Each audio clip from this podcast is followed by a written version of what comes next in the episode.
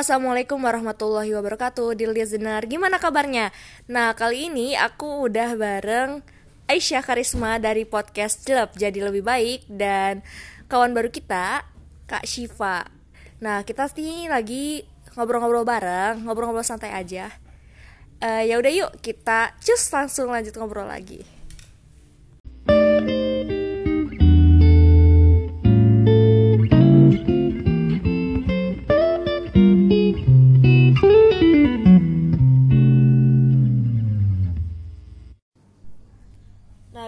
yang cerita ya.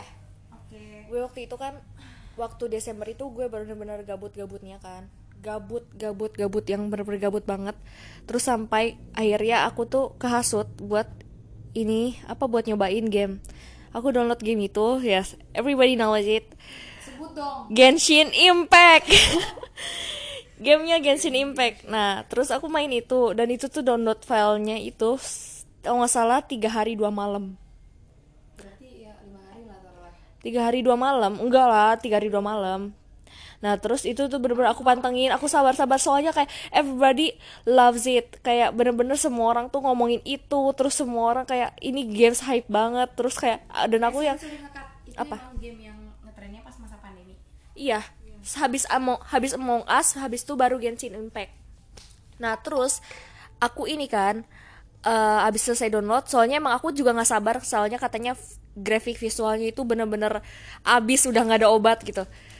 Dan akhirnya ya udah e, ketika gue main pertama kali ya feelingnya tuh bener-bener sih amazing amazing. Dan terus gue mikir kayak ini yang bikin tuh gimana? Gitu keren banget ya.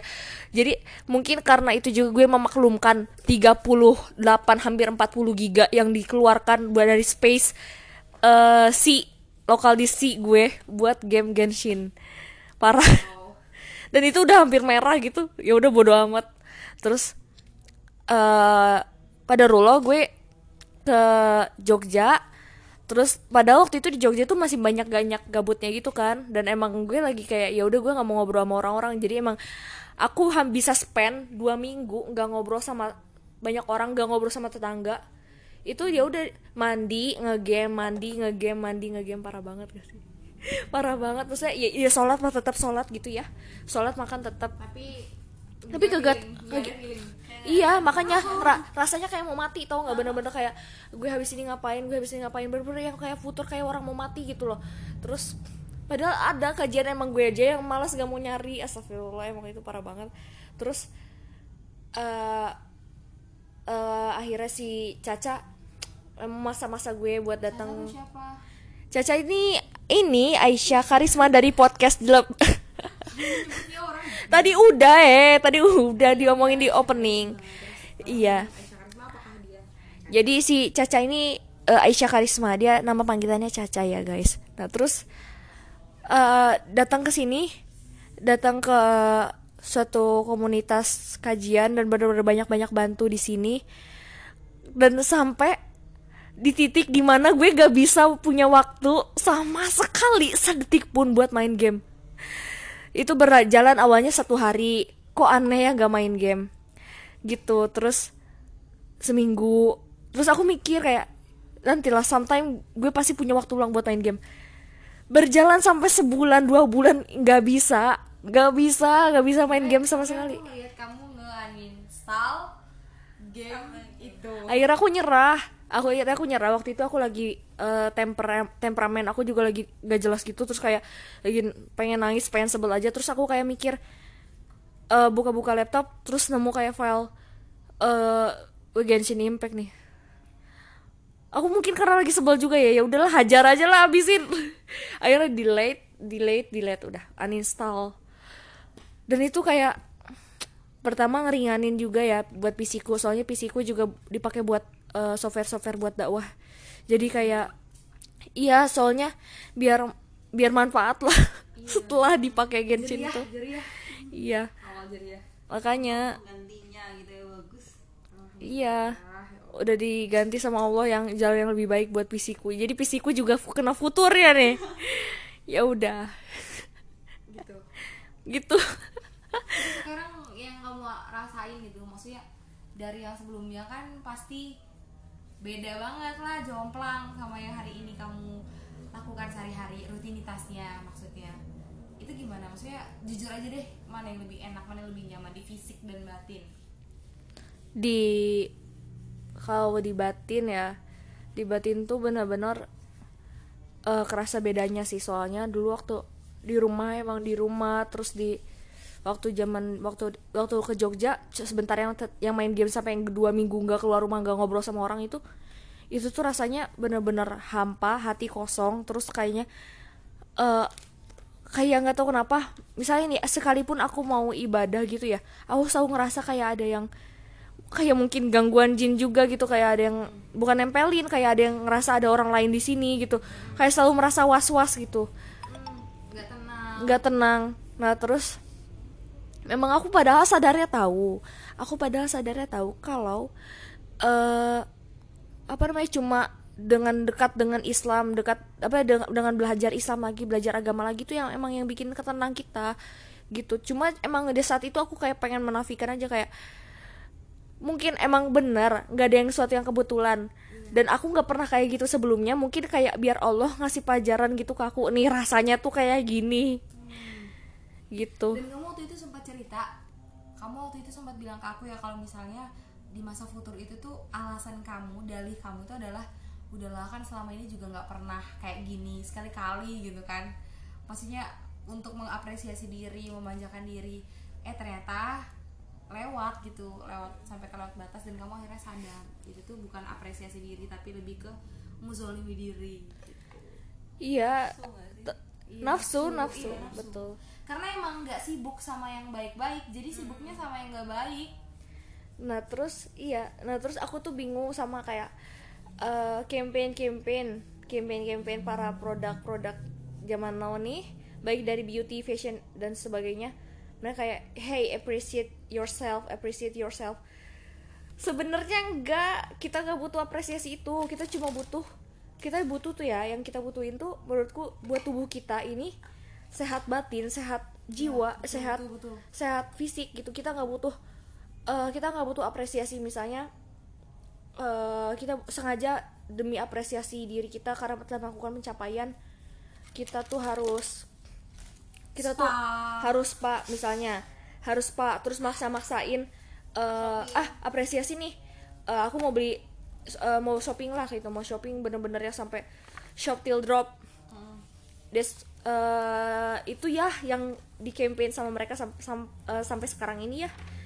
Itu tuh terus apa lagi sih appreciate contoh appreciate yourself campaign appreciate yourself yang mereka buat itu apa coba?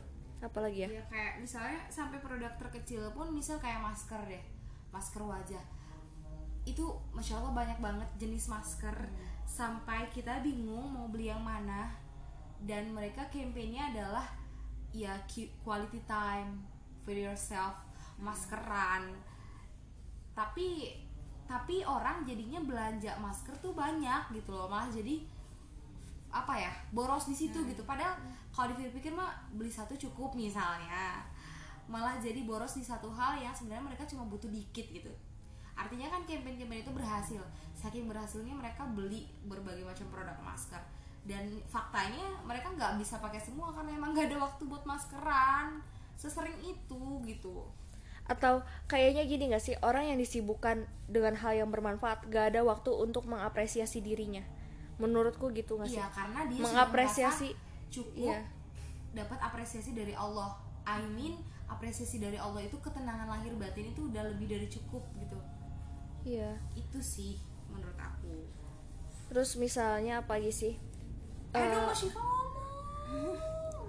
Mbak Syifa Ini kan aku dengerin dulu. oh Mbak Syifa ini Nah terus eh, selain daripada itu, aku mungkin karena di sini udah di lingkungan yang udah settle gitu dan yang di mana lingkungan yang gak pernah aku temuin gitu sama di sama di pondok. Padahal aku anak mondok. Malu memalukan aku nggak berani bawa titel santri rasanya tuh. Eh, aku gak pernah nemu lingkungan gitu sehektik ini seambis ini gitu sama ibadah. Seam- seambis ini loh sama dakwah.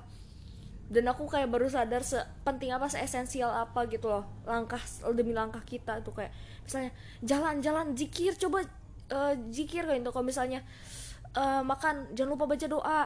Pokoknya apa pun itu tuh diniatkan ibadah aku baru sadar bar- baru ada apa praktek nyatanya tuh di lingkungan yang kayak gini gitu dulu di pondok tuh kayak apa sih apa sih gue ngerti soalnya ya kita tuh melakukan semua hal itu bukan demi Allah sih Iya. aku ngerasa sendiri itu tuh demi taat peraturan dan demi nggak kena hukuman Iya. itu yang salah kayaknya Jadi mungkin dari enjoy. sistem pondok tuh itu kayaknya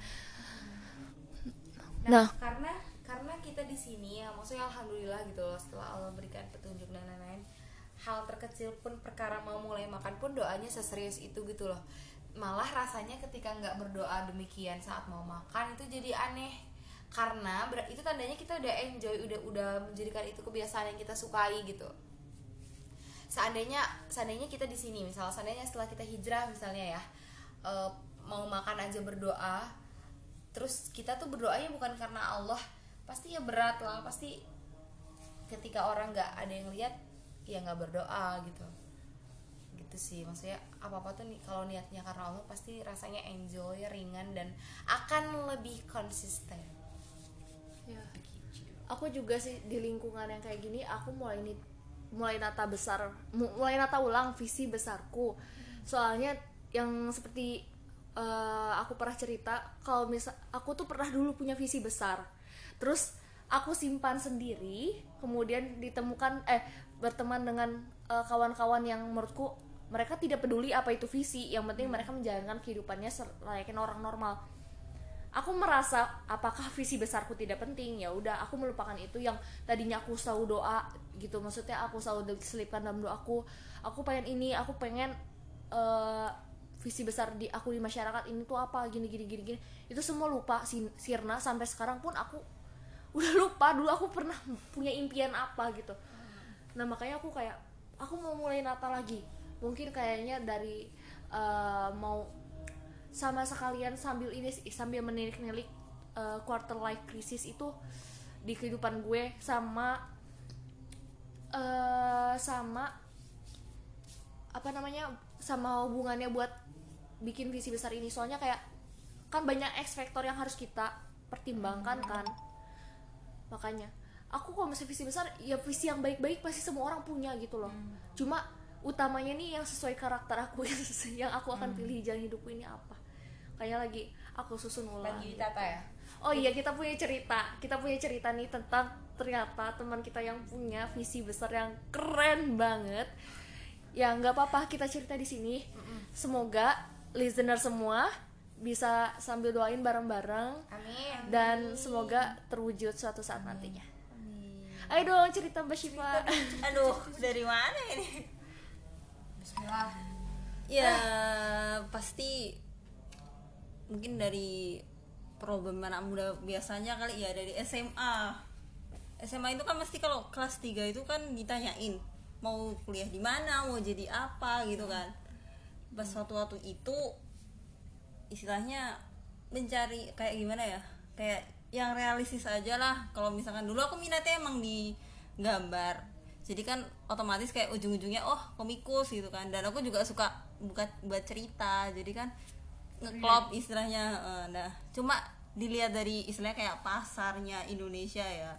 Kayak komikus Agak kan nggak eh, komikus kan nggak mendukung di sini akhirnya melipir nih kayak mungkin ke kayak waktu itu sempat masuk ke fashion kayak jadi desainer gitu-gitu kan. Tapi akhirnya juga nggak di masuk seni juga tapi nggak dibolehin juga kan sama orang tua istilahnya gitu. Dan sempat masuk kuliah jurusan animasi. Hmm, ini menarik nih ini menarik nih. Suka suka cerita ini nggak ada menariknya juga soalnya masuk animasi dengan niat sebenarnya waktu masuk itu tuh cuma gara-gara tahu nggak yang teman-teman masuk kuliah masa aku nggak? Gitu loh. Ikut-ikut Ah, iya. Walaupun sebenarnya itu jurusan yang aku minati gitu loh. Jadi walaupun gitu ternyata kalau nggak niat emang ujung-ujungnya aku keluar semester cuma semester satu. Dapat sebet dapat dasar aja kan. Keluar itu ya pasti ada itunya sih banyak banyak faktor mulai dari ekonomi mulai dari mulai di situ juga mulai dipertanyain kayak fisiku kayak sadar diri gitu aja kayak besok aku mau jadi apa? Nggak mungkin aku nggak waktu itu emang kayak rada minder. Soalnya nggak mungkin ujuk-ujuknya aku lulus dari sini jangan langsung jadi animator besar gitu kan. Iya ada proses eh, kayaknya ini ada yang keliru aku batin gitu kan. Terus akhirnya dari didukung sama beberapa faktor eh, lain. eh, kayak juga lingkungan juga pergaulan juga. Itu menarik mbak kamu bahas. Gimana kamu struggle di lingkungan itu sampai akhirnya kamu memutuskan dan menjadikan itu alasan keluar tuh menurut aku sangat berani dan mahal gitu loh mbak. Dan itu tuh inspiratif kalau kamu ceritain. Gitu. Uh, emang kamu keluar waktu itu karena apa? Selain karena faktor-faktor lain nih faktor yang itu tuh apa? Faktor Yang- X yang paling spesial itu apa?